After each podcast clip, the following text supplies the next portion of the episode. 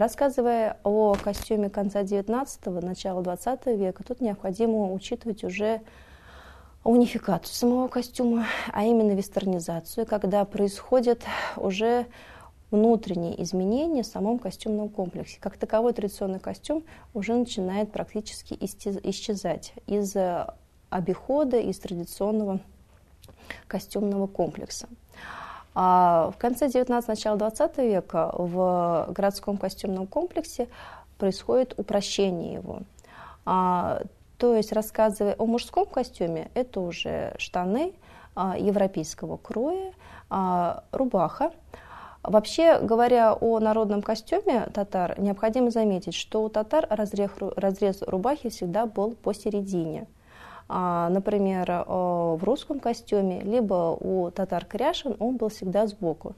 Так называемая косоворотка. Подобные рубахи не были характерны для татар. Несмотря на всю унификацию костюмного комплекса, остаются определенные маркеры, которые как бы характеризуют общий образ. Так, например, если мужчина мог быть полностью практически в европейском костюме, то он практически всегда, выходя на улицу, надевал тюбетей. Или женщина, у которой было европейское платье, могли быть европейские украшения, не характерные для татар, но при этом она всегда надевала колфак-наколку. А, несмотря на то, что, например, кожаная обувь, которая была известна далеко за пределами а, обитания татар, ареала обитания татар, необходимо учитывать, что все-таки из а, повседневной жизни эта обувь уходит, потому что она становится дорогой. И можно сказать, что непрактичной. Проще прийти, купить европейского кроя туфли, которые будут дешевле, и проще их найти. Чуть далее, со временем, а, уже к 30-м, к 40-м годам, традиционный костюм практически вышел из обихода. Остаются некоторые его элементы сельской местности. А, так, а, например, если в городе уже женщины практически не покрывали свою голову, то на селе это еще практиковалось. Причем практиковалось практически до 50-х, 60-х годов. Выходя на улицу, женщины безусловно, скорее надевали платок, но надевали характерным, особенно именно для татар. Это, например, подвязывание платка на два противоположных угла. Например, и в наши дни это сохраняется у более старшего поколения. А, к тому же, рассказывая о платке, необходимо учитывать, что у татар были свои предпочтения – а, например, в музейных коллекциях в достаточно большом количестве сохранились платки, так называемые француз яулах, которые закупались в основном татарками. То есть это был красный платок, украшенный белым узором.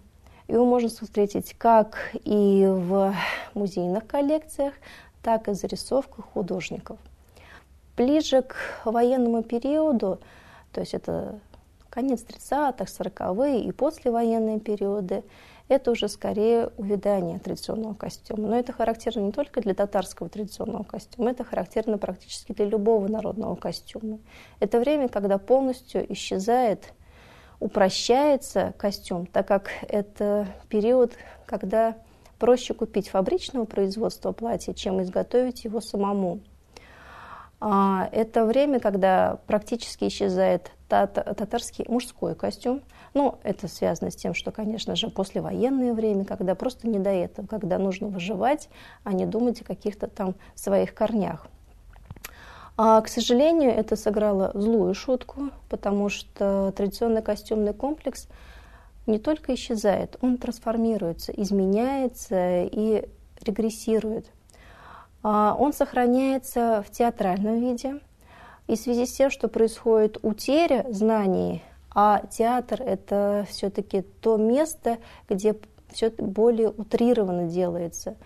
То есть, например, сцена, она предполагает, что скорее, как у актера мужского или женского пола, будет макияж, макияж, чтобы его увидели зрители с дальних рядов, и, соответственно, его костюмный комплекс будет намного ярче, чтобы было видно. Появляется обилие вышивки – причем появляется много искусственных тканей, которые ну, не характерны для традиционного костюма. А, происходит некая замена характерных для традиционного костюма элементов. Так, например, штаны с широким шагом превращаются в шаровары. а камзол настолько укорачивается, что становится похожим на жилет. При том, что когда показывают костюмы разного периода, жилет, камзол, тире уже э, практически всегда короткий. Хотя, например, камзол середины XIX века, он настолько длинный, что достигает практически до колена, и только к концу XIX века он укорачивается. То есть уже эта градация, она исчезает из театрального костюмного комплекса. Но, к сожалению, в связи с тем, что мы не видели другого костюма, мы начинаем воспринимать это естественно, как будто бы традиционный татарский костюмный комплекс, он был и такой. А, при этом а, практически исчезает деление на городской и сельский. То есть, э, смотря какие-либо театральные постановки, а, участвуя на Сабантое, мы видим практически один унифицированный костюмный комплекс. Это у девушки, молодой девушки, платок подвязан на два угла противоположных, светлое белое платье, но оно может быть как украшено воланами, отрезное по линии талии, а, либо в камзоле-жилетке, либо просто передник. Причем передник может быть а, как с крылышками, то есть верхней части, либо просто отрезной по линии талии передник. Он может украшаться вышивкой в театральном костюмном комплексе, причем не всегда соответствует татарскому а, татарской орнаментации. Вот. А рассказ... И удивляет, а, что все более и более становится короче женское платье. Так, например, э, детские коллективы, где девочки танцуют практически, можно сказать, в тунике, которая выше колена, и в шароварах, но это, безусловно, никак не соответствует традиционному татарскому костюму. Причем шаровары а, одевает, надевают как и мужчины, так и женщины, так и детки маленькие, которые участвуют в этих коллективах. А, рассказывая о костюмном комплексе театральном мужском, это шаровары, а, может быть пояс подпоясанный, а, камзол, жилет укороченный и тюбетей. При том, что а, ношение пояса у татар имеет глубокие корни – но к концу XIX века практически пояс исчезает из-за костюмного комплекса. Но еще где-то к середине XIX он может встречаться.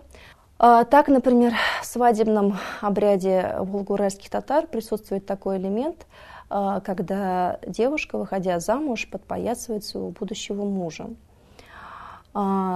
Таким образом, а, несмотря на то, что пояс уходит из традиционного ношения, при этом остаются какие-то более глубокие традиции, сохраняемые в более позднее время. Но это все-таки характерно более для конца XIX, то есть в XX веке он практически, в начале XX века практически выходит из обихода. thank you